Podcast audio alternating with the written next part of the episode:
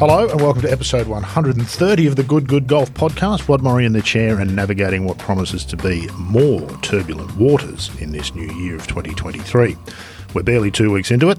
While it's business as usual so far, I reckon it's a safe bet that if 2022 was anything to go by, there's lots of fun, games, and drama ahead. Some of that will no doubt get a mention today when we welcome women and golf editor Emma Ballard back to the pod to talk about an interesting new concept they've just launched, encouraging women to review golf courses for other women. Now, that is going to be a very interesting discussion. Emma, along in just a moment. But first, New Year hello to my fellow travellers on this audio adventure, starting with Path Guru and watch enthusiast.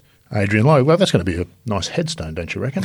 Here lies Adrian Logue, path in, path guru and watch enthusiast. Yeah, yeah. He lived like he's like he died with with dignity or lack of dignity. Who's going to maintain the path up to the gravesite? I don't know. Oh, that would be that oh would be eternal goodness. horror for you. I'm going to have to start start some sort of a fund or something. So there's a legacy. Go fund behind. Yeah, exactly right. I'm looking forward to speaking to Emma today, our uh, UK correspondent. Yeah, one of our UK correspondents. There's a few. Remember what happened last time with Huggy? So just I've, I've- calm down. I think I'm going to elevate Huggy to international correspondent, or like just foreign correspondent. He's in Dubai this week, so that's probably uh, worthwhile enough out of you. From Golf Australia magazine, deputy editor and digital person in charge of almost everything. Is that what's on your business card? Actually, my business card doesn't have a title because it can't be nailed down. Do you have a business card? I think so. They're pretty rare in 2023, aren't they? I think. Anyway, Jimmy Emanuel, just back from holidays, no doubt straining at the bit to rip into 2023, Jimmy. Yeah, I'd just like to add something else to Logue's headstone, which would be the millstone on Ewan Porter's neck as a teammate. Is that right? I've returned from holiday to go on another gala day and watched Logue do everything he can to pull down the best golfer in the group and nearly successfully do it. and win nonetheless. Uh. It must be a hollow victory when you contributed when on you contribute multiple only holes. when you contribute only watches to the group. I contributed multiple holes. Did you give everybody watches? I heard that. You gave everybody a watch. It was very cute. Yeah, It was very very cute. Very cute. Yeah. Very cute. Enough about all of that. Nobody's interested in that. Let's meet today's guest. Emma Ballard is no stranger to the Good Good podcast. Not only has she been a guest twice before, but she often says nice things about us on Twitter. And Emma, that is the right way to do life. Congratulations, you're doing it all good. Welcome. Happy New Year. Happy New Year to you all too. I mean, to be fair, with with the old um, Spotify, it's it's actually genuine because I can actually pull it up and say that it's one of my favourite podcasts. You know, Ah. you know, when it gives you the review. Yep. So I'm not just saying it; it actually is like you know statistically there too. Well, I hope not. I'm not sure whether that reflects on you or us. let's just let's just leave that there. Uh, golf course reviews by women for women. Do we need that? What's that about? Well, yeah, I mean, it, we'll dive straight in. We're basically about um, April time last year, we were having a, just a team meeting amongst us at Women and Golf, and the thought came to us all like, what what can we do? What space is there for us to move into? Because you know we are really just quite a small entity over here in the UK, and um, we got talking about golf course reviews and how it's very difficult for us as women to find honest reviews that help us out if we want to go and find a golf club to play at. So, you know, there are online communities where you can have a chat, ask people as a, people's advice and things like that. We thought, what about a TripAdvisor for golf for women? Um, and that's sort of where the initial things started. And then, I mean, that's pretty much where I sort of know, worked with everyone else in the team to sort of bring it all together. But from an actual website point of view, obviously we have a web developer who brought that all together, um, and it does. It just works very much like TripAdvisor. Um, you're able to leave a you know a detailed review, but also we have some specific questions relating to women, um, and also obviously as we're saying for. Uh, sorry, by women for women. Um, the idea, obviously, is it is women reviewing it so that we know, you know, there is a difference. I don't know. I mean, probably my experience of playing a course will always be different to a guy's, just because I'm playing first and foremost from a different tee, let alone anything else taken involved. We'll come to some more of that in depth in a moment. The one the one word I was particularly interested in there was honest. It's a tough thing, golf course reviewing is, and this is, a, and particularly when you're in the publishing business as well. So, as an entity, you deal with golf courses; it's a part of your business. Honesty doesn't always sell well, does it? And what do you mean when you say honest? Is that different for women and what they get from course reviews? Because all of us here have written and read course reviews. Are we doing and thinking about it differently than women? Oh no, I, I don't know. I think everyone. I'd like to think everyone's honest with their reviews, but I just, I do just think it's actually it's coming from a women's perspective. That's that's the, the key here is the fact that you know, if you're playing the course off the forward tees, you know, what, what was your experience? And then very minor, th- well, I say minor things are actually major things. You know, when we put an article out about toilets on golf courses and, you know, halfway huts and things like that, it actually gets so much discussion because from a woman's perspective, again, um, you know, a, a, a, toilet halfway around the course is is almost essential for a lot of women.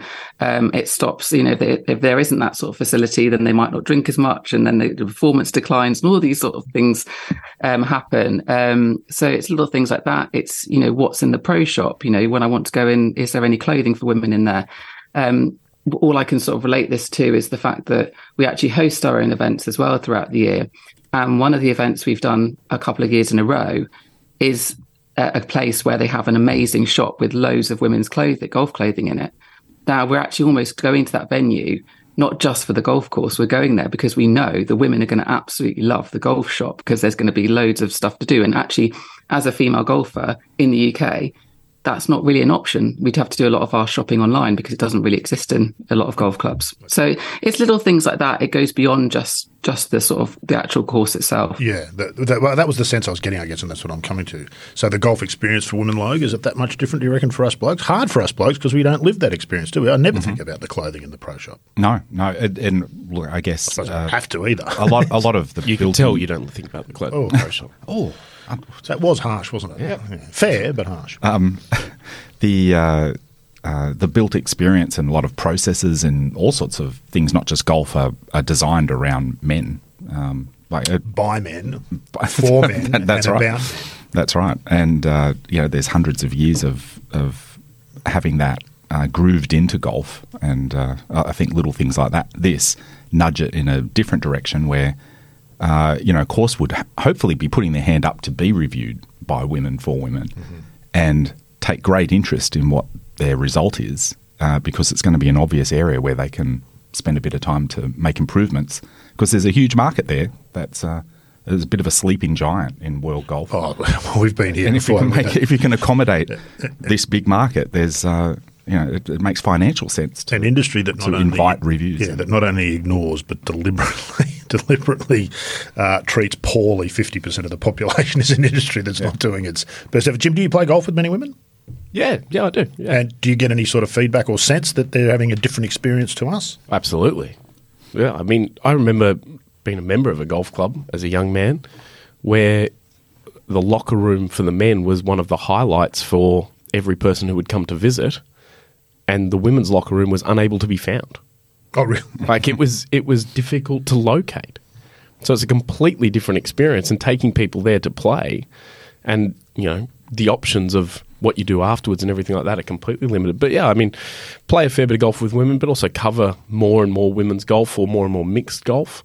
And you notice the clubs that do a better job of it with exactly like what Emma's saying, things like toilets halfway around and whatever. Um, you know, that would that a genuine concern you, that you're going out there and you're going to be uncomfortable with something that's a necessity of hum, of being a human. So, um, yeah, I, I, I do notice that you do get a little bit of feedback.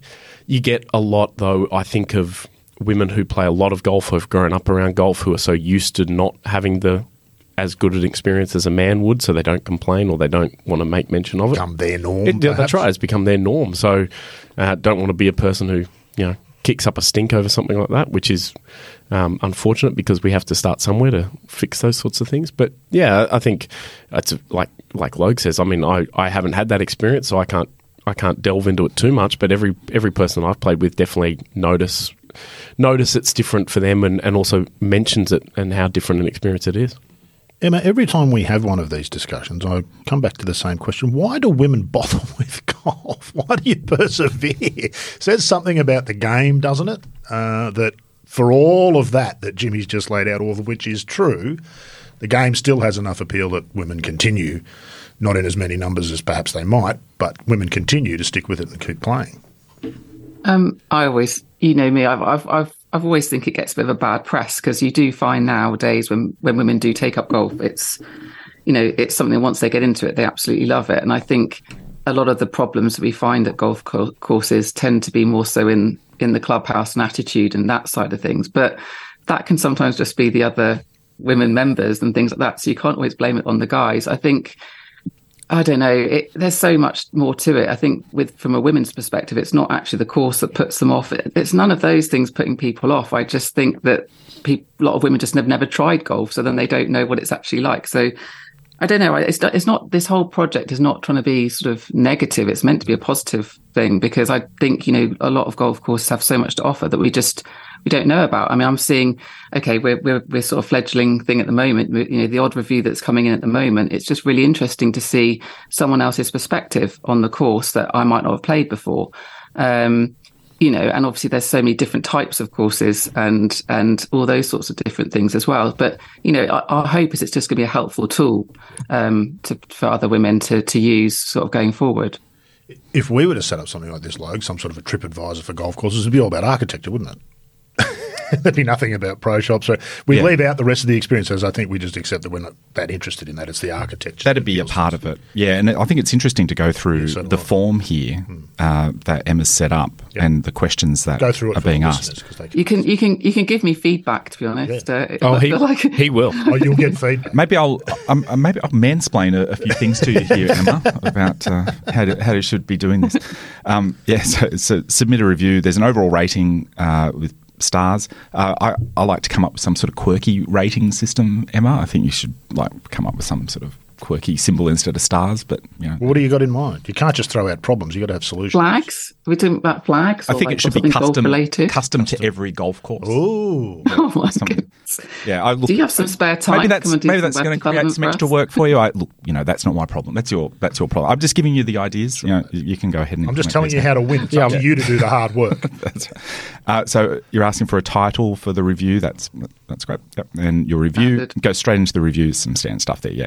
Are the tees slope rated for women? Absolutely. Great question. Um, and Isn't that universal? There's no excuse now for clubs not to have all of their tees rated for both genders. Um, and I say both genders because that's inherent in the handicap system. Non-binary. Are you excluding people there, like The, the handicap system allows is- for non-binary? no, it's it's gendered. Oh, right. The handicap system is gendered for that. Um, and uh, so, but yeah, still, there's no excuse not to have both genders represented, slope, rated, yep. for every single tee. So men can play off the forward tees, women can play off the back tees. Um, and uh, yeah, so that's a very good question. Uh, are there on-course toilet facilities? We've been over that. I'm going to keep going. It's a, sorry, it's a big one though. Women always talk about this. Blokes never Yep. do. Women always talk about this. It's something I've never given a thought There's a quantity. There's a quantity thing and a qualitative thing to that as well. Like other What's the? No, no, it's not. It's not asked in Oh, the right. thing. But are you know, are the What do you toilet facilities any good? Oh, are they clean? Yeah, Right. Do the doors lock? Well, I'm hoping that my, my hope is that if you've got a question like that, that also prompts you to think about it because obviously you get that section to actually write a bit of a review as well. So Yeah. um, the idea is also to sort of prompt people to think about what they're saying when they're going through it. And actually, as you said, I've seen a few that have come in that where, where they've answered don't know, so they actually haven't even experienced whether there's a ladies' locker room or whatever it might be. yeah. Interesting. Yep. Back, Next. back to the tees. Uh, one thing, I- my an observation I've got is that a lot of forward tees are just an afterthought. Yes. Well, Oh, yeah, We've talked about this plenty of times, Yeah. but yes, true. Oh, What do you do about that? Th- There's a retro Well, I mean- issue about that, isn't there, Emma? Well, I was going to say that actually, if of the emails I've received since we've launched this, um, the the one I one I did receive was someone who is into the sort of golf course architecture side of thing things, and she's just saying, you know, so many golf courses are just not set up for women properly. And actually, that's more of an issue. And this is something that you're going to need to like talk about. You need to research. You need to look into. So, I mean, as I say, I got that email over the weekend, so I need to look into it more, which I sort of knew already. I've heard so many different from different name, mainly from golf course architects and female golf course architects that that is the issue. Um, they're just it's just it was sort of an afterthought. It's not thought of in the right way, um, and it's really interesting when this uh, lady said that you know if you can push the tee forward so that the course is paying five thousand and something for her, she's in her sixties. She can still score really well because she should be, you know, like a ten handicap. But because of where the tee is, it's not not actually that good for her, and she's scoring really badly, and her handicap's just going up and up. Um, so you know, we don't even factor necessarily older age in women? You know, do women need a forward forward tee? You know that that's not even being thought of. I mean, they just play, we just you know just go and play off this forward tee and, and just assume that's good for for us. But that's good for me in my age. But is that still good for someone who's 75. Or, or you even, even, uh, similarly, is it good for Hannah Holden, who plays off a Well, plus handicap? That- That's just I mean, that's that, that. I always had had her in mind as well when you think about the slope rating Yeah. of tees, um, because you know she probably isn't always going to play off that forward tee. She'd want to play off. Well, I guess let's call it yellow, for example. Most of the courses are still playing that sort of yellow or white tee, you know, and actually. You know, in the, in this you know, well, in England, I know that you know they are pushing to get them all rated, but it's a really slow process because you have to have a real reason to want to have, especially the white tees, but the the yellow tees rated for women at clubs. Um, but obviously, the guys get it reasonably easy because they just go and slope rate all the tees for guys, and, and and the women are just left with maybe one or maybe two tees that they can play from. Uh, and these really good female golfers like Hannah, um, you know, some clubs she goes to and she have to just play off that forward tee because that's all her, that's the only option. Um, so again, I, I don't think we've ever even investigated that sort of thing. You know, guys have well, I think in our again clubs around here, it's like a green tee, which can be sort of similar to the ladies' tee, and that's a forward, you know, older men's tee, hmm. but we don't have a forward older women's tee or you know equivalent. Um, so you know, we're sort of handicapping women at sort of all sorts of different stages of of their games. and sending messages that just aren't friendly or positive or nice to gender when you split T's by gender that a it makes no sense and b mm-hmm. there's you attach stigma to mm-hmm. You know and, and all of us have been guilty of it me included oh why don't you go play from the women's tee to a bloke it's this mm-hmm. sort of put down idea why don't we just get rid of the whole notion of gendered slope ratings and T's completely Logue They're, they're two different things. So tees are, yeah, you should pl- play from the tees are not gendered. You should play from the tees of your ability. Ratings are gendered. So, like, Yeah. the, there's two ratings for each tee. So, and, and that's the way you get equity for, you know, players with different, yeah, for mixed competitions. Yeah. That There was that guy. There was the guy in Australia that actually left his club yeah because they they made the tees. Well, let's let's for argument's sake gender neutral, but they ra- slope rated them all and changed the colours, and he was so miffed he, he left. yeah and let's be honest is that, is that a bad outcome for, for the game or the club no, I mean that honestly I, mean, Um, I wrote I wrote a story about it. But, Well, that- I wrote a story about it. But I just couldn't believe that someone would be that miffed about the. just Basically, that all that happened was the the tee changed colour. It nothing actually changed more than that, really. And he was so miffed he left. get, get people started you on tattoos. It's always been like that. yeah, yeah, get people started on tattoos. That's right. Can't go and play golf clubs I grew up at. But the uh, the idea of an afterthought for a forward tee makes often things more difficult for like some of the women that Emma's talking about. I've played with a couple of people, and the forward tee is just placed there so that it's at a certain yardage. Yes. It might be out of the road of where the back tee is, so that the, someone's not standing there. So when you're hitting over, or it might be um, in the road because of whatever. And it completely changes the dynamic of a hole. And you're playing with a woman who's hitting the golf ball well, but it's completely changed the strategy and it, it requires a carry that shouldn't be there and it's not the way that an architect would set it up. They're hitting the golf ball well and to, and new to the game and saying, oh, I'm playing so badly. It's like, no, this tee, the tees where they are have been set up so badly that you have no opportunity to play well if you don't know exactly, you know, where to hit it exactly like that.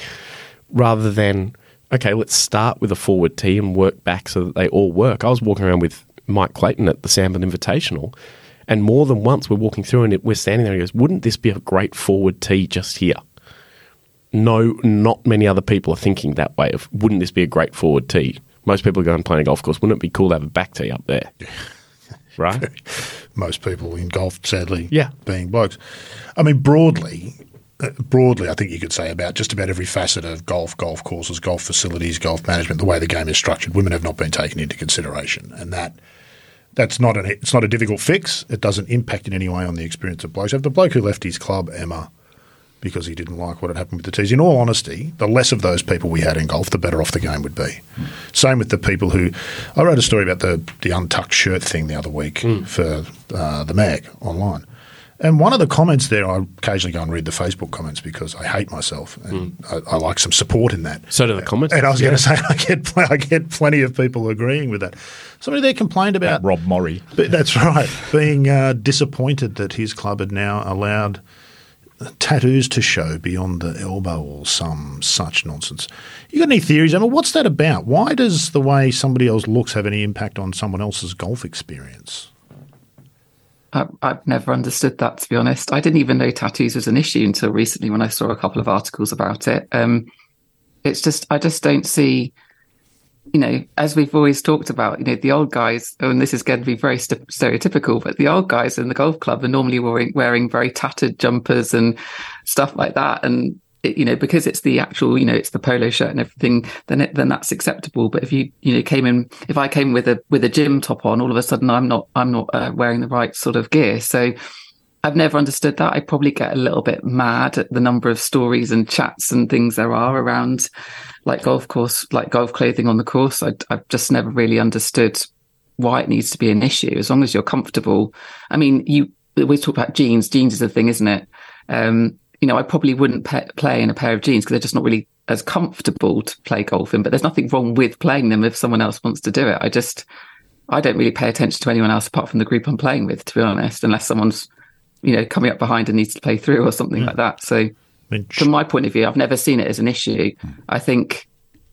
It, I think it tends to be one of those ones that we like to keep playing out as a real massive issue. I don't think it's as big, personally, don't think it's as big an issue as we as we feel because I think a lot of clubs have relaxed a lot, a lot, especially since COVID, um, and so I don't think it's as big. And also, you just see all the brands now. Though even even FootJoy are producing not that this is one, but even FootJoy are producing hoodies and things like that. So, you know, I just yeah, I don't know. It's one of those ones that gets me sort of a bit mad that we sort of still trudge over it, but it, it, you can't believe it. And the guy that we said that left the course, yeah, I do think that those sorts of people are really in the. I do think they're in the Oh, minority, no but because we hear because we hear so many stories about them, it seems like it's a massive issue with lots and lots of lots and lots of golfers. But I think we'd find that in a in a health club, we'd find it at a tennis club, we'd find it at a, you know any sort of club based sport. You know, there's going to be some idiots that we won't that won't that won't let us uh, just be ourselves. I think that idea of how does it affect you Yeah, if someone is. I remember having an argument with someone about it, about dress codes and stuff like that. And they said, "Oh, you know, when I go out to dinner or whatever, I know I'm walking on the best dressed person in the room." I said, "Well, you can sit at the table next to me in a in a tuxedo and think you look great, and I can wear my clothes and think I look great." My meal doesn't taste any worse because you're wearing a tuxedo. Well, just I don't understand how that transitions to golf and how Do you have a know- top hat as well? Oh, obviously. Bowler. But, like there's, Emma's right. It's it's and so few clubs, but it's still some, and it just boggles the mind that those sort of things exist. Um, but with that guy who's left his club, it's obviously a club that's making the right moves mm. by switching to non-gendered tees. So a guy who has that opinion, they probably weren't too fussed that he decided to go somewhere else. For every one of him lost, they might pick hmm. up three others. I've always liked Sandy Jamieson's take on the whole dress code issue, which is go and stand outside the Chadstone Shopping Centre in Melbourne, which might be the biggest shopping centre in the Southern Hemisphere, and tell the people who wouldn't be allowed on a golf course that they're not allowed in. Hmm. See what sort of reaction you get and how many people are being locked out of the shopping centre. It would be a pretty pretty quick education in just how silly. Even just, now, is the collared shirt like you might know this? The whole notion of a collared shirt is that not a class distinction thing Yeah, from is. several centuries ago? I, I It don't is. know why you think I might know that, but yeah, Yeah, no, it is. you come It's across as speech. intelligent, which is different to being intelligent, but you come across as intelligent. So I thought you, you're Costanza like. Yeah, it was a, a, a way of distinguishing, Distinguishing, classes classes by if you had a collar, you were upper class, and if you didn't, you know, you had like a granddad collar button sort of thing and whatever. Um, so yeah, it's it's rooted in class division, and that's unbelievable. It's I- an ongoing one too. Remember when Tiger first started wearing the the, mock neck, the yeah. mock neck and then kids would turn up at courses and get told they couldn't play? Yeah, when N- Nike started selling them in pro shops, in off course shops, and you'd buy it at a golf shop and you couldn't wear it to go to a golf course. I mean, there's I, I spend a lot of my time with people who don't play golf and aren't interested in golf outside of work because, you know, I can't hang out with you guys all the time. I go mad. But uh, trying to explain that A stuff win-win. trying to explain that stuff to people my age, people younger than me, to explain to someone that you know places I grew up spending my entire childhood and adolescence at, you know, playing and and even in some cases representing. That I can no longer go back and play as I would at another golf course because I have tattoos on my forearms. That is, is unfathomable to people Of course, it's unfathomable. it's absolutely like it, absurd. it's it is is absurd. It like, is. Yeah, someone might not like tattoos or not might not like my tattoos, but how that affects anything like that? Like, my old man doesn't like them. It doesn't mean he doesn't let me go to his house for dinner. right. Like, it- One day, well, it might change. yeah, There, there's um uh, at the time of this recording, uh, so this would probably be gone by the time people are listening to this. But Paige Spiranac has an Instagram story where she describes a few stories of her being rejected from golf courses and th- and I think it's really worth Because of her clothing? A lot, yeah, a lot of her content obviously is enter- an entertainment, but it's definitely worth listening to her when she's talking about this stuff mm. because she's a lightning rod for mm. this sort of thing. And the collared shirt thing, she described a time when she was playing a course where she had, it was very cold and she had a turtleneck and then a sweater and then a rain jacket. And so, like, she was she had three layers of clothing on, and they came and wanted to know whether she had a collared shirt on under all of that because that was their dress rules that she was required to have a collared shirt and they, under a turtleneck, a sweater, and a rain jacket. for, for all the for all the you know right leaning economic people, will, will the market sort that out, Emma? Is that what you were saying before? These are a minority of people, and the market will just sort that out. People who hold those views will just leave clubs, and the market will sort this out for us. Is it just generational? We just need to wait. I, I don't know. I don't know. I think it, it sort of changes. I keep thinking it will sort of be a generational thing, but I think as we all get older, we all get a little bit more cantankerous about certain things. You never know. We might all get older and decide that you know the polo shirt is a must. I don't know, but I, I as I say, maybe it's just my experiences. I've been quite lucky with a lot of the times when I've played. I just I've not had those issues, and I don't. I personally believe that women don't have as many issues. Actually, I think we're quite lucky.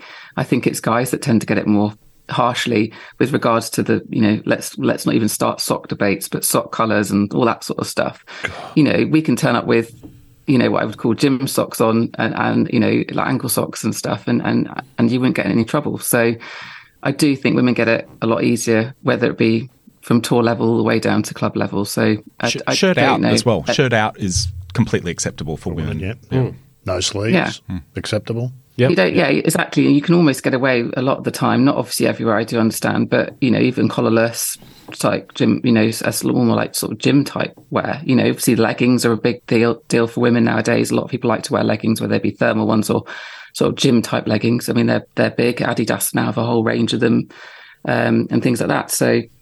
You know, it's, it's almost anything goes, and especially when you look at the girls on tour. Mm-hmm. You know, they're they're just setting the standard for what, what you can what you can wear. Um, but I do, as I say, I do think we get it easier as women. I'm gonna so s- maybe I should have had that as a question. I, I think that my- I agree with that. When uh, men's golf, a guy wearing jogger pants is like outrageous. He's just got a slightly cuffed bottom of his pant. Like that's not really that true. risque. Ankles. I've never Good God. seen. I've never the, the the response to those trousers, and you're just like, they're just trousers. Yeah. But then Georgia Hall wears exactly the same trousers with a cuff bottom jogger, and no one says anything. No. Doesn't matter. And it's just like, oh my god, I can't believe a man has worn cuffed bottom joggers on the golf course. I'm going to snip that bit out, Emma, where you said that you think women have got it easier than men in golf, and that's the only part of this episode we're going to publish. And that's going that'll be definitive for all those who. Come on, that there. we- Come on, we can't. Well, I just think we always we're always so negative That's around women's true. golf. That's Yeah. very true. always so Yes. negative. Yeah. That is one win. We do have the win on the clothing front. I have to say, I do think we do over men. It is really golf. worth. Oh, that's a That's it. great segue to It Emma. well to is. I'm going to continue Let's on go with this back to where we started. Yes. um, where the next question is: Does the pro shop stock clothes and products for women? And the options don't know, yes, no.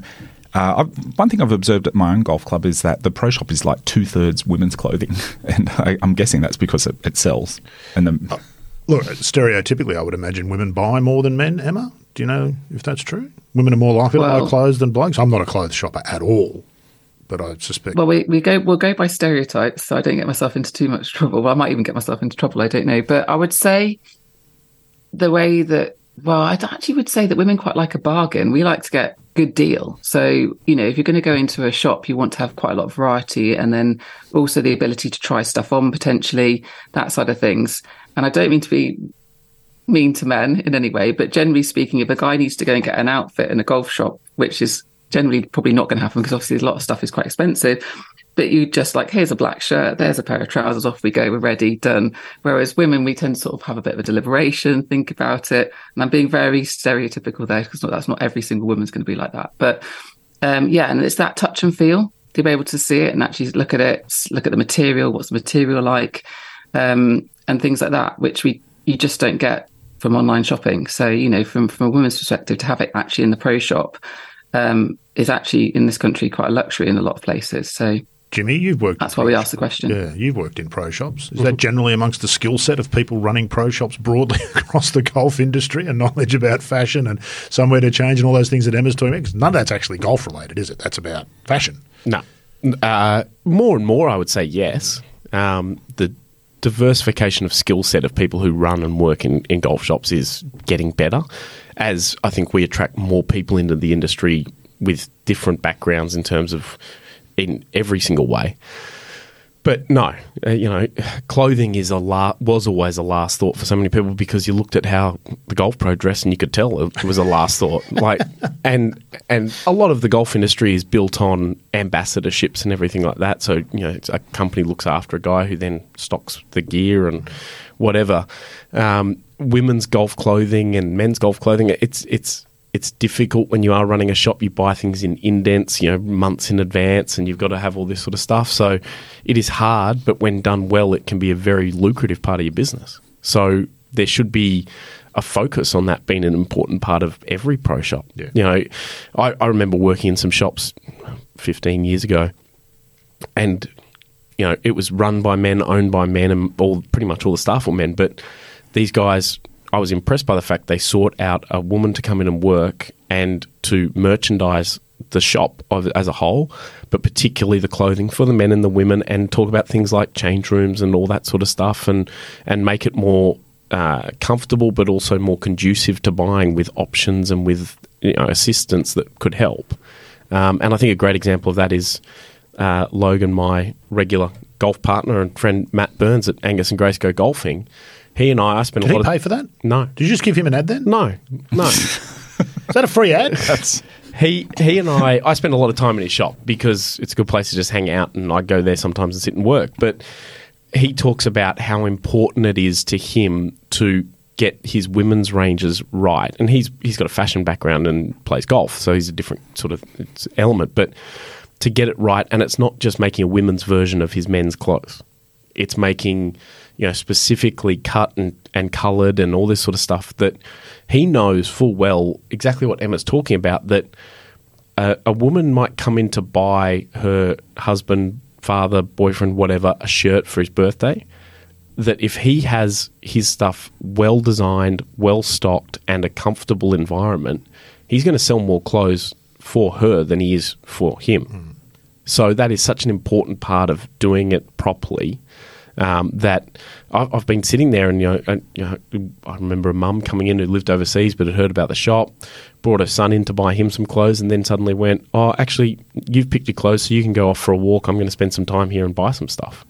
So you have to do it well. You can't rely on the fact that what Emma's saying is, you know, you want to be able to touch it and feel it and try it on and see and consider what you might wear it with. You have to still do it well to do it properly.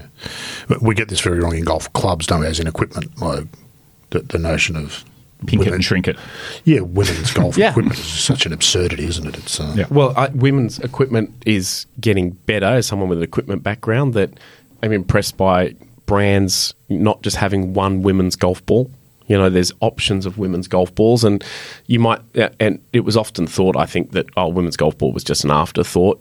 Talking to companies who do that sort of stuff, it's not for a lot of them now, which is an improvement, but it can always still get better. And, and yeah, but you, you talk about the clothing sort of side, and this I'm sure would come into it with people talking about the pro shop with stocked for women in these reviews. Again, so many people who work in pro shops, run pro shops, are good golfers. So when a company brings in their new range of stuff, all they want to look at is the the better player equipment and go, how good does that driver look? I've seen Jon Rahm won with that driver last week. How good's that? Which is great. They don't have an appreciation for what other golfers outside of them, men, women, whatever, might like. So stocking it well for everyone is a difficult thing. But when you do it well, you get a reputation and people come to your golf shop, pro shop, whatever, even if they don't play golf there, to buy their stuff. Which is why it's a great part of a review. I think that's that's really good. What are you trying to achieve with this, Emma? Anything in particular, or just driving people to the website? What's what's your hope for what will come back? I'm guessing, and I'm going to predict that in 12 months' time, this survey and how it works will probably look different. There'll be some other questions added and some things changed about it based on the feedback that you get. But what are you hoping this will do? Is it messages for the industry? Is it just giving women a place where they can actually have a voice where they don't traditionally? What's the, the goal? I think it's a bit of everything, obviously. I mean, from our point of view, it'd be great to drive more people to the website. The hope is obviously you'll come and do, look at a review and then you might go investigate a little bit further around the site. Um, the main aim, obviously, is that tool. It's a tool. I'm hoping it's going to be embraced. I just really want it to be the go-to place for women to come and have a look at. And you know, at the moment, it's it's very much UK focused because you know we are, as I say, quite a small company, so there's only so much we can do. Um, but the idea is obviously to grow that bigger, and there is an option there also to you know, the golf club that you want to review isn't there, you can submit a form to add it, and we can add it on um, on there quite easily. Um, so I think I don't know. I mean, I have. We were really excited to launch it. Also, really nervous. I was expecting. I mean, a lot of the time, actually, with women in particular, I found in the two years I've been doing this role that they're very honest, which is sometimes good, sometimes bad. So I was quite, you know, expecting quite a lot of um, positive feedback, maybe, or some sort of feedback anyway. But everyone's sort of just been really, everyone's just been really nice about it, saying this is a great feature and things like that. But I know what I'm like when it comes to TripAdvisor. I'm one of those people that will go to a, a TripAdvisor type site. I'll look at the reviews and then I'll go, "Oh, that's good," and I'll go to that place, the the pub or the or the restaurant. I'll enjoy it and then I'll walk away, and then I don't actually leave a review. So knowing how I use review systems, that's going to be probably the biggest hurdle to get over is actually incentivizing people to want to do it because they, you know, if they've been and enjoyed it, you know, what what is their incentive to actually leave a review apart from they're thinking, well, I hope other women are going to like it too, or I hope other players are going to like it too. Um, so I think that's probably the one thing I hadn't thought about is that, you know, what what what would make another woman want to review it for someone else. Mm. Um, you'd hope they just have that desire to, but it's not always, as I say, even I'm not very good at doing it. So, of course, um, of course and it's my it's part of my I've, project. I've so. noticed a lot of a lot of cafes and stuff now have like on their on their door or on the chalkboard or something they have leave a review of us on Google Maps or uh, that sort of thing. Like, make sure to hmm. leave a Google review. The, the, other danger, of course, is Emma. Most of us are more likely to put finger to keyboard if we're not happy about something than if we are. Yeah. So that you get this. Exactly. Sometimes you get this skewed view of the world that people only bother to say something if they've got not something nice to say. Well, the only thing I was going to say is the only thing is is everything has to be moderated. So nothing just gets published straight away. So you know there would be some moderation going on, and then also um, you know, I think from my point of view, it was, if it was really bad, I'd probably follow it up myself. I wouldn't yeah. let it go out there without finding out a bit more. Um, and then also, there is that ability to respond. So, you know, if there is a slightly negative review, there is an ability to respond. And I think that's really important because, as you say, if if someone's had a bad experience, I mean, I just say so far everything's been sure. with the ones I've seen, everyone's had reasonably positive experience. So that's it's not that, but you know, I mean, again, what what was the bad experience? What what what what was was it somebody or was it the actual club? You know, that's the thing we really need to make sure that we're not just sort of letting everything fly and anything just goes out. I think we will will definitely be reviewing everything before it's published. Otherwise, you've got Twitter, and we all know how that ends up on most well, exactly. where that sort of goes. What's uh, the, the one thing I will say about the, the notion of bad experiences? I'm glad to hear you say that if you got a review that was particularly bad, you'd follow it up. They're actually very important, aren't they, in the scheme of things? I had a mate who had a pizza shop who didn't eat olives and his pizzas were very popular. He, you know, everything was fantastic. He'd been open for about six or seven months, and finally, one of his customers said, "Mate, I love your pizzas, but your olives are rubbish." He said, "Oh." I didn't know. I don't eat olives. How would I know?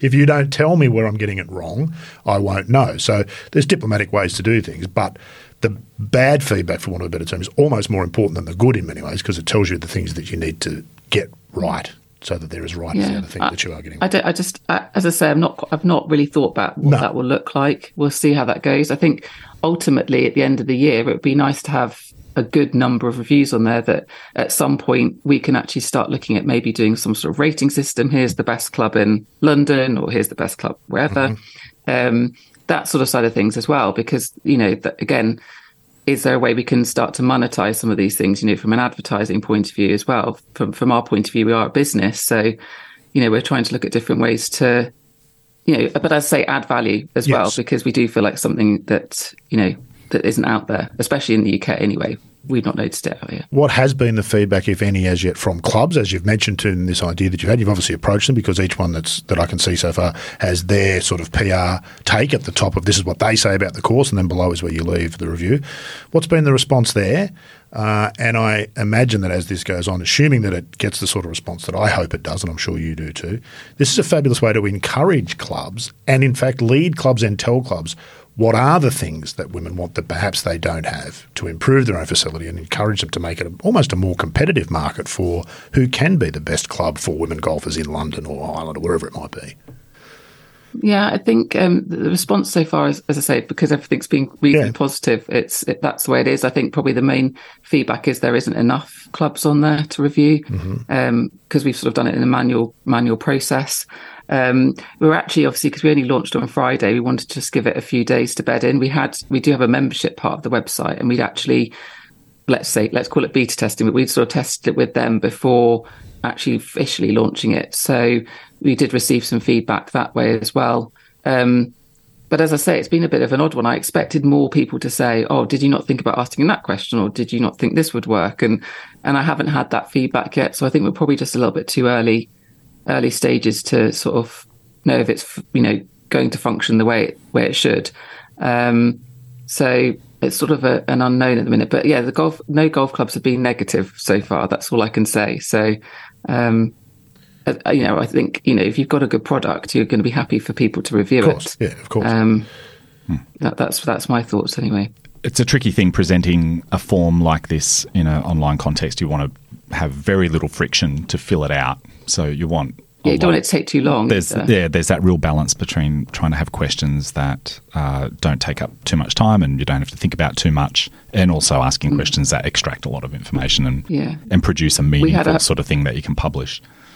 I was going to say we had a whole A4 page to start with. Yeah, I bet. we were like, yeah, I think that's a little bit long. Don't think anyone's going to fill that one in. So we had to cut it down a lot. So um, that was the only thing. We wanted to ask about the actual course layout and things like that, but we just decided it was too much to do that. Brings us neatly to something I do want to ask you. Well, first, first of all, back to this notion of um, clubs and the thing growing outside of the UK. We don't all live in the UK, Emma, and I know that your hope is for uh, feedback to come from beyond the UK. We have some women who listen to us here in Australia, I think, so we'd fully encourage them to go, and in fact, encourage the blokes to go and have a look at this as well on the the Women and Golf website. How can that manifest? How can, if I'm a woman here in Australia and I want to have a review of a golf club here in Australia because I think it's fantastic, they do wonderful things. How am I going to get it on here? How's that going to happen? Or America, yeah, or I said, actually, actually, I was going to say, interestingly, I actually had someone from Canada yesterday message saying that she wants to put some golf course reviews from Canada while it's all shut down over there over winter.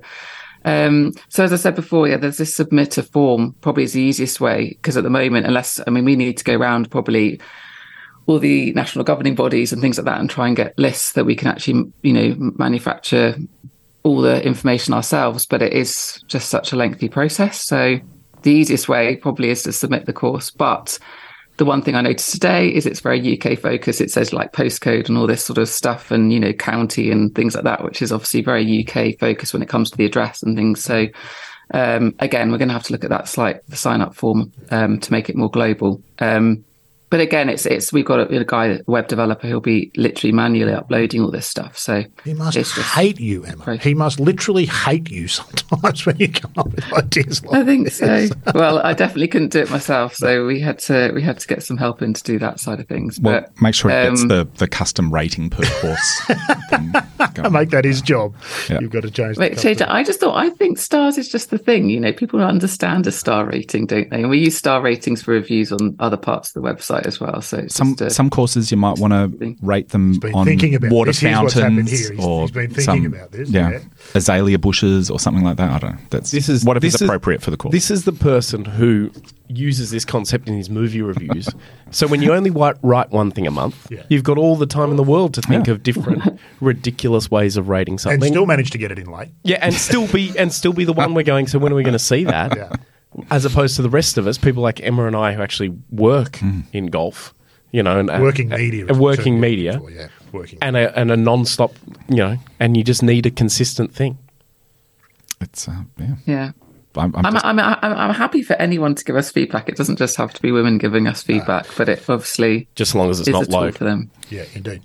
No, I like, I like, I like the feedback. I just think that maybe we're sticking on the stars thing a bit too much. I, I must say, while it don't is think it's- while it is UK focused, it definitely worth going to have a look because when you click around, you can see all the funny names of places in the UK that I always enjoy doing that. It's re- I really Well, enjoy and that. that, and I was going to say, and that works well. We did have one of the feedbacks, uh, one of the early feedback I had was the fact that it was a lady in the States and she said, Oh, I'm planning to come over to the UK to go on a golf holiday. This will be great because then I can check out some of the places I might like to play that I might never have thought of playing before. So there's that Mm. side of things in, in my is my- also my hope. So the traveling golfer might also find it useful. Well, you're not reinventing the wheel, are you? The notion of golf course reviews has No. a huge part of the internet ever since the internet began to exist. And even prior to that, you had books and magazines and Golf Australia magazine. There's not a year goes by where there's not some sort of golf course ranking or rating system. It's a huge area of interest. It's just that women haven't been locked out of it, but there's you couldn't make the case that they'd Well- be considered as part of it either. I was going to say what's really interesting is we've just had one by one of um, one of the golf publications over here. It's done a top, I think it's top 100 or top 200. Um, and um, one of my Twitter followers said, "Can you can you use your journalism skills, investigating journalism skills, to find out who the panel was? Was there a woman on the panel?" Um, and it wasn't very difficult. It literally says on the front page of it whether they are, but it was. It was a. It was. It was a whole group of men, which Right. is not a problem but that so then would you say or could you argue well is that relevant to me Uh, obviously then they're only obviously rating pretty much well i think they're rating more than just the course but again how relevant is that to women do women would women rate it in the same way and That's it. it's just an interesting fact if you had one woman on that panel and looking at the way they've got a, obviously a scoring system to do it or however they do it you know it would be really interesting just to see how that would have played out and obviously again it depends on you know, if Hannah Holden was reviewing it and I was reviewing it, and I'm a sort of mid high handicapper to her, you know, plus three or whatever she is. So, you know, again, our two experiences are completely different, but we're both women. Um, so, I just, yeah, that's the sort of thing that's sort of that's why we think this is a bit different because we are trying to focus it more than just having it from just from a guy's point of view. our, our top 100 panel for the well panels because there's a separate one for the public access for the magazine both have women on them and it's a very big focus of trying to get more. Um, we don't outline it. We list who the panel are but we don't have some gender knock next to them so people know who they are. But um, massive part of what we try and do with the rankings is hugely important because the ranking is for every single person who's interested in it right? So um, it's something that I don't know. it's something that I was gonna, sorry, I was talking to, I didn't want to interrupt. I was going to say I don't think it necessarily has to be 50-50. No. it doesn't have to be fifty percent women because at the end of the day, that's not the makeup of a golf course and uh, golf club anyway. But Yeah, it, It's, it's uh, it's, it's such important. such an important thing, and it's such an important thing that I've had a few discussions around journalism in golf, and I would be we we've been going through a hiring process not long ago and looking for someone to fill that role, and turning to someone and saying I would love that to be a young woman in golf who took on that role, and we struggle to find people who are either interested or think that that's an opportunity, um, and something like this, you know, golf course reviews for women by women, hopefully opens up people's eyes that you know there is that opportunity there and encourages more input because it's such a valuable place of input. I- I don't think golf is high on the list of career choices or career options for most women. I would imagine. I don't think that's misreading But- things. Is it? do they- golf generally? Any part Do of the people golf know industry? that there's careers in golf for? I, I mean, Well, I for took women I well. get well for anyone. I think I, Yeah, when I tell people, people, what do you do for a work? Oh, I'm a golf journalist. People are How the hell is that a job? Yeah. How's, how's it not? How's it not a job? but These people recent- probably sit down and watch people on YouTube doing makeup reviews, and they think that's a job. Did, did you recently have a piece on this, Emma, on the, in the magazine? On uh, Well, um, it- it's a very weird one. Was literally, I had a meeting today with one of the big brands, um, and they want to work with us on trying to recruit more women into the business, which is an interesting concept in itself. But we had this whole same discussion: is the fact that a lot of women don't see golf or golf industry, whether that be in marketing, IT, you know, finance, HR, whatever it might be. They don't actually see it as a viable career option because one, maybe they're not a golfer or don't, th- you know, think you have to have this massive golf knowledge to be able to, to be in the industry. Now, obviously, from a journalistic point of view, and I'm certainly not going to put myself in the same camp as Jimmy, but, um, you know, there is certain roles you will need to have a, some golf, quite a bit of golf knowledge, but a lot of the time it's actually just that women don't realize that those, as you just said, those, they don't realize they exist. So I mean, yeah, we do have the regular features now that I run called I called them industry insights just because that's me and I just really enjoy talking to different women in the golf industry. But and there's something that Rod likes to talk about a lot is you know golf talking to golf. Obviously, we're a golf pu- mm-hmm. publication talking to golfers, but the hope is that sometimes we'll see things beyond that. Um, but it is, I think, it's a massive drive going forward, and obviously with the Women in Golf Charter from the R&A and that sort of things is is trying to highlight these massive different roles there are for women. And you don't necessarily, not that we don't want people to be golfers, but you know, you don't necessarily have to be a golfer to take up the role. But I think then you can come back down to stereotypes where it says, uh, again, having this conversation today, that a lot of women will look at a job description and go, well, I've only got, you know, I haven't got all those qualifications, or I haven't got all those qualities, so I won't, won't bother applying. And generally speaking, guys tend to go, well, I've got 50%, I'll just go for it. And I How think women tend to not put themselves forward as much. Yeah. I think that's the main thing. They just doubt whether they're going to be able to do the role. Um, I think that's definitely, there's definitely a gender difference there. Um, but yeah, I think it's just, it's how do we PR it out, out beyond golf? Because again, we just do tend to say, there's all these great people. But yeah, as you say, so many different roles you can have in the mm. golf industry. My gut feeling um, is that sport more generally would fall into that category. I would think that mo- most yeah. women don't think about sport as business necessarily. It's something that. And a lot of industries, I, I went yeah, to um, uh, like a movie making course at one point, and one of the messages that the person you had, continue to flummox me. let's, let's, just move on. Went to a movie making course I, one. Like, I, Do you ever work? this was like a long time ago. Anyway, the uh, one of one of the points that the um, the teacher was saying was that the movie industry needs all all sorts of people. Like it needs project managers, it needs accountants, it needs uh, you know th- there's just all sorts of roles for people with all sorts of skill sets, and, and that yet, applies to golf as well. And yet you couldn't find a role. You ended up in golf. It was more of a it was just a just a passing interest. But the uh, uh, my sister said to me the other day I was up seeing my sister and my mum, and my sister said, "Oh, can you imagine like when you were ten, your you, your dream was to work in golf, and you're now doing exactly what you dreamt of. This couldn't have worked out better for you, could it?" And I said to her, "I didn't actually dream that. I, I, I had no idea you could work in golf." If you weren't a good golfer. If you weren't a golfer. yeah. and, I, well, and like when I was 10, I was like, I'm never going to be able to play this game professionally. So I'd, I'd never had so no any role, aspirations no at all to work in golf. It mm. wasn't something I like gradually realized by the time I was maybe you know 35 or something that it was possible. Um, Imagine if only people who were good at golf were running the industry to be in a worse place than it is now. It's far too true of things I as it is. Same. I, when I left school, I was wanted to play golf for a living. That's all I'd ever thought about doing. And when it turned out I wasn't good enough, and I was working in golf shops, and I was thinking about, oh, do I go and do uni and find something else to do? I don't know. That I worked out there was countless jobs in golf, and I thought to myself, well, I could do ten different jobs in golf for the rest of my life, and I had no idea that that was a, that was an option. It's actually incredibly diverse, right from sort of greenkeeping and agronomy, right through to retail and hospitality, to you know, being you a GM. a sales rep. Yeah, that's exactly. You be a sales rep for anything from chemicals to grow grass to golf to clubs to clothing to you know whatever machinery. It, it's a million different jobs, and I don't, I don't think you have a realization because again, like Emma mentioned, it, we talk golf talks to golf, so everyone in the industry knows how the industry works, and people outside it don't, and I think you know I spoke to a a, a woman who was a good player, had gone over and played college golf in the states, did a journalism degree, and I spoke to her about what do you want to do now.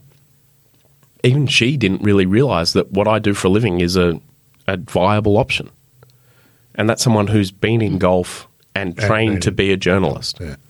which you know we need to obviously do a better job of telling people that those are options. I think sport generally is getting better at it, and there's more interest, but it, it's golf's probably lagging a little bit as well.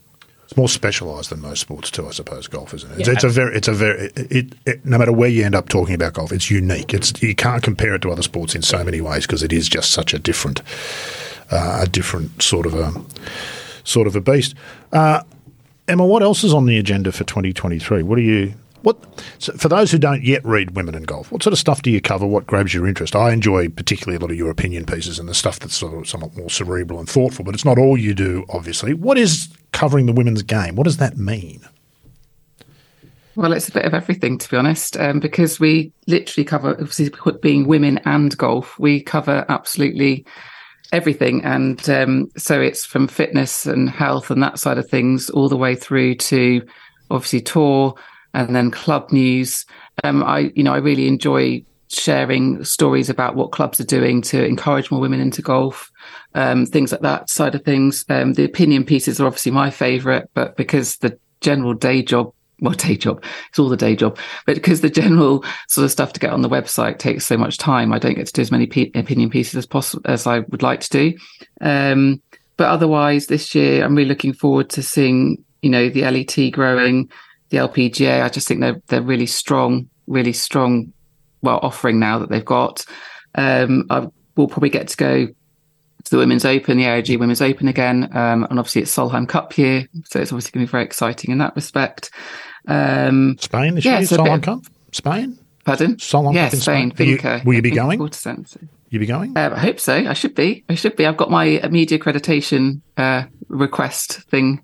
And It's did you- going to be put submitted there- tomorrow, so hopefully. Women and Golf and Good Good Golf podcast correspondent? Is that what you put on the? Yeah, a bit like I was at the Women's That's Open. exactly That right. Quite well, didn't it? Yeah, it was fabulous. But no, so I think there's it, it, we do a bit of everything really um, on the website, and I think that's it. Sort of suits us quite well. But obviously, because we're the only UK, well, women's golf focused um, title in the UK, um, I think we feel the need to cover so much. Um, I really do think that a lot of our readers are much more interested in what's happening at club level, you know, world handicap system, all that sort of type of things, um, more so maybe than the tour stuff. But I really enjoy actually covering all the tour. Um, so yeah, hopefully going to do a bit more of that as well. Well, again, being in charge of a publication, you're never going to make everybody happy, are you? But you have certain responsibilities, and the tour more broadly is important to the game and has to be covered, regardless of whether the bulk of your readers might be more interested in something else. So you, ha- you have the duty to cover both. Uh, Or all, and you'll always get people say, "Why do you do so much tour stuff? I'm not interested in that." Well, other people are, uh, and it is important. But- so, But I think the funny, the interesting thing is a lot of women golfers are actually more interested. I think we might have talked about this before. They're probably actually more interested in the men's golf than they are in the women's, and that's where it gets a bit tricky. So, you know, if I was to talk about Rory McIlroy, I'd get loads more views on our stuff, but I, you know, I'd have to sort of put him down the down the story and, and talk about what's happening in the women's game. Um, I think probably because of visibility, not so much on TV, especially over here in the UK. So that does make a difference. But um, I think that idea that women watch women's golf and men's what men watch men's golf is a bit of an old of course, it is. Old one. So yeah, from my point of view, I'd like to see more more coverage of the women's game across the board, Hmm. um, rather than having to be, you know, tagged on somewhere or just be a controversial story or something like that. So hopefully, that we'll see more of that this year across all publications, not just Star. the biggest audience for professional golf is men. Doesn't matter what professional golf level you talk about, be it the secondary tours in the men's game or women's golf itself. The biggest audience is men. Uh, no question. it. we need to get more men watching women's golf. Basically, is Yeah, really that- the way it is, and get more women actually watching it as well. But you know, if we can get more more guys watching it, that would be great. Broadly, I reckon one thing I do think about golf, whilst you do hear the extremes, and I think Emma's right about they're the noisiest, but they're the minority. Some people are, women's golf's not worth watching. I don't think that's true. I think most blokes appreciate and watch women's golf for the extraordinary talent levels that are on mm-hmm. display. Mm. And golfers generally appreciate good golf no matter who plays it. I think that is a that is a truth. And that can come from people who are complete misogynists too in every other way, mm-hmm. but they do have a respect for the, the best women players for in the elite, world. elite talent. For elite talent, for um, yeah, so there's at least uh, at least a on, positive. on the ladies European tour, I think this year one of the one of the things I'm most looking forward to is watching how Momoka Kobori plays on the ladies European tour after watching her at the Sandbelt Invitational with her no her brother won the Australian Amateur. Yep, she's a pro. And she's got a card there for the first time, having started like eight weeks before the Sandbelt Inv- Invitational with Dom Azzopardi as a coach, who coaches Lucas Herbert, among others, Karis Davidson as well. One of the most impressive displays of ball striking and and management of golf I've seen. Write that down, Emma. He's Real talent. He's got not a She's- bad eye. She, uh, it's coming out next week. You know, rookies to look out for, and she's absolutely up there. I Oh, mean, she's Emma's won on the over it. LET access. She she Yeah, came she in, won- and I she think won week twice, one or yeah. two. Yeah. But it was like she came she came over, and literally like her first event or second event she won. I was Yeah. like, my goodness, hmm. she's a massive talent. Well, she she talented. she lost a playoff to Aaron Pike at Hunter Valley in the TPS Mixed event. event, a TPS event. in one of the most hilariously physically mismatched playoffs you've ever seen. Like she looked like she could sleep in Pikey's shoe. Yeah. And she nearly did that, wins twice in the LET Access, and then goes to work on a golf swing because she'd never had a golf lesson. What? Her old man was the only one who'd ever given her any instruction. And Dom, and like I, I wrote a story with Dom about this this concept and how he's rebuilding, and his the way he speaks about her talent and everything like that. It just, yeah, He wish he'd got hold of her when she was younger? Or is there something to be said No, for because she's learnt things that you don't I think, learn at all? and I think this is maybe unfortunate for Dom that he's becoming pigeonholed as someone who works with unorthodox techniques or entries into high level golf because of what he's done with Lucas. Who's you'll never find Lucas's golf swing in a textbook, but he's got what her raw talent is and is working through it and. She's now so willing to learn and such a sponge because she's not had that sort of constant instruction her whole life. I think it's a perfect timing and perfect mix to do it. Yeah, fabulous. That that ties into that's really important for what you're talking about, Emma, with um, exposure of women's golf. You've got to have great stories and narratives, and a player can come along. Maybe it'll be Momoka Kobori, maybe it'll be somebody else, as Lydia Ko did hmm. ten or twelve years ago, and that will drive a narrative that, that engages interest beyond the sport when you've got Yeah. players doing something special. So you always love to hear about a player like that where good analysts who know about the game look and say, that's of a different level. I've seen a lot of good players, but that's next level. There's always the potential there for that. Laura, where would European women's golf be without Laura Davies 35 years ago? Hmm. Wouldn't be where it is today. Wouldn't have disappeared, but that is incredibly important to how it stays in the, the where would men's golf be without Tiger Woods? You know, I think it's definitely going to be a pivotal year, especially on the LET. So it's going to be interesting to see. Well, there's an el- with all this. There's an We're not even going to the room, go isn't there. We're not going to go there today. There's an with elephant all in the room, Saudi isn't there? investment. Emma, that one day we'll talk about on the show. But you would think that uh, you would think that the Saudis are going to turn their attention towards women's golf this year in some That's, way. that's they, the they one. Already fact, are. I'm going to. Can I can I leave you with a with a thing to discuss in in the next few weeks? Because I think one thing that'd be really interesting to look at, um, which I think's been really undervalued, is that in a month's time they're going to be playing the, the you know the Saudi um, international and um, the the prize fund is basically major level. So you know when uh, you know the week after the or the week of the New Yorker article coming out about you know live golf making their own majors and stuff and everyone absolutely crazy um, a week after that you announced this you know equal prize fund which is great but it's five million and, and five million dollars is is nearly pretty much major level for women's golf um, but it doesn't doesn't say anything and they talk you know you talk about saudis making their own majors is that is that is that their starting Well, point here's the thing: women's golf they can't they can't do it in men's golf, can they? Because there's No. the history of working. But but women's golf administrators for you, themselves had you definitely I definitely want to hear it golf. discussed Yeah. in future pods Yeah. on especially when it comes to you know the the actual landscape of what players will be Yeah. playing there and the LPGA like the number of LPG players that will be playing like it's it's going to be a massive good field because of the prize fund um so it sort of elevates the LET, but also dumbs down a little bit from the point of view of the, the players aren't going to get the opportunity to play there because it's going to be drawing however many of the top top world players there, which is great. Um, but I don't know. I'm, Well, I don't know. I'm suspicious. These are the challenges. suspicious just because. Of course, but these are the challenges of success, aren't they, Emma? So the LPGA is now in a position where the top players make enough money that they can pick and choose. Golf's kind of at its best when the players are hungry and constantly hungry. That stopped happening in men's golf a long time ago, and that's not great for the game more broad. It's great for the players, hmm. and we're starting to see the same thing in women's golf. There's an awful lot of players aren't at the first event of the the winners event on the LPGA this week. They've opted out of that. I mean, that's a 30 player field with a $1.5 million purse. I think you get fined if you don't play. They have been fined this week, yeah, uh, if they haven't shown up. That's exactly right. And that has not been enough to incentivize them to go and play. So you're starting to see the same thing in women's golf that we've been seeing in men's golf for a long time, which has kind of been to the detriment of what happened to Australian golf. Players don't need the money, they won't go chasing it.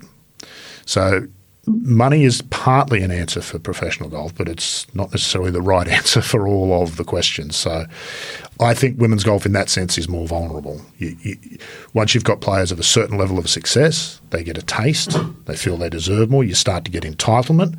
And if somebody's offering heaps more, you assume that that's where you should be going because that's what you're worth. I, I wish it wasn't all about the money, that, because once the money isn't the issue anymore, then it should be about the titles. But then the trend for almost all professional golf is that the titles are all homogenized into this in undis, uh, like undistinguishable Week to week, you mean, or the majors? The, and then the majors are now the only thing we've got left where the title is paramount.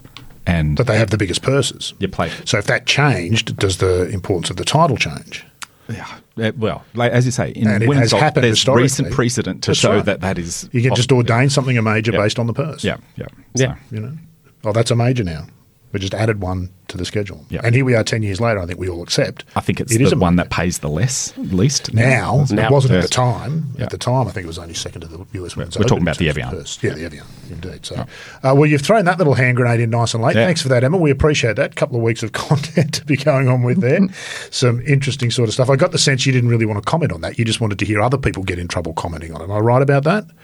No, no, I, I, I, I have my views on it. I think I'd, I think I'll probably write something on it, but um, just haven't got around to it. I just, it just, the, it just gets me so. It just gets from a women's golf perspective at the pro level. It just makes me just so frustrated that we have so much chat about what's happening. You know, majors this. You know, Saudis buying majors, and then literally a week later something else happens, and it's like tumbleweed, and you're like. Not only is it equal prize money, which is if you let's take the Saudis out of it, that's absolutely fantastic. But the actual sheer, fa- you know, the value of that, you know, no one's no one's sort of saying anything. It's like one of the biggest. It's the biggest prize fund, and then you know, obviously, when the LET then announces its prize fund for the year, it looks absolutely phenomenal because there's an extra five million in there. Um, but actually, it's all sort of smoke and mirrors. It's all sort of a bit, you know, is is it as good as it looks? You know, um, I don't know. I just I just feel it's one of those ones that, that needs debating, but because it's a women's golf thing, it's well, you know, we'll just let it play by, and we probably won't even cover the Saudi. You know, not everyone Don't- will cover it, so it doesn't really matter, sort of thing. And it's just so weird because it's almost going under the radar. Um, and Doesn't- that's why I did that piece last year about Live. Golf and the Aramco Team Series because I felt it needed to be done because no one else was talking about it. You've scratched the hypocrisy scab now, Emma. And that's going to, that's going to bleed for a very long time. So thank you for that. Greatly appreciated. Emma, it's been good of you to take some time. We appreciate it. I know it's late in the evening there, so very kind of you to do that. And I noticed that you were drinking tea the whole way through and not wine. So we probably didn't get the She best of you, but She claims. We can't Well, see. you certainly had a tea Can't cup. see inside that. That's right. that Those- cup, it's so- like those those late night talk shows. It's a coffee cup. Doesn't mean it's got coffee in it. But we appreciate you taking the time. Looking forward to chatting again uh, as the year unfolds. Thank you. Thank you, Jimmy. Good to have you aboard. Thank you, mate. Thank you. What a way to start the year. What a way to start the year, Logue. I- Indeed, I, I rate this podcast three, three and a half microphones out of five. Only three and a half? See how I did that? Only three and a half. Well, I wanted to put a half in there. To be Is it- fair, is it worth four and a half. w- once ag- once let again- viewers judge. You go to iTunes and you pick how many half microphones you're going to rate this podcast. I Please probab- rate, rate and review. Probably fair because once again, like Ewan knows, you might not have been at your best today. Okay. Just- Why don't you have instead of three and a half microphones, you only have a half microphone scale, so it's seven half Exactly. microphones. Yeah. So not three and a half. That's a good idea, like that, that's infuriating. Yeah. Uh, good to have you aboard. Apart from that last bit, thank you. Thank you. That's episode. He's forgotten again. One hundred and thirty. I looked it up again. Well done. We will be back, of course, to do it all again next week here on the Good Good Golf Podcast.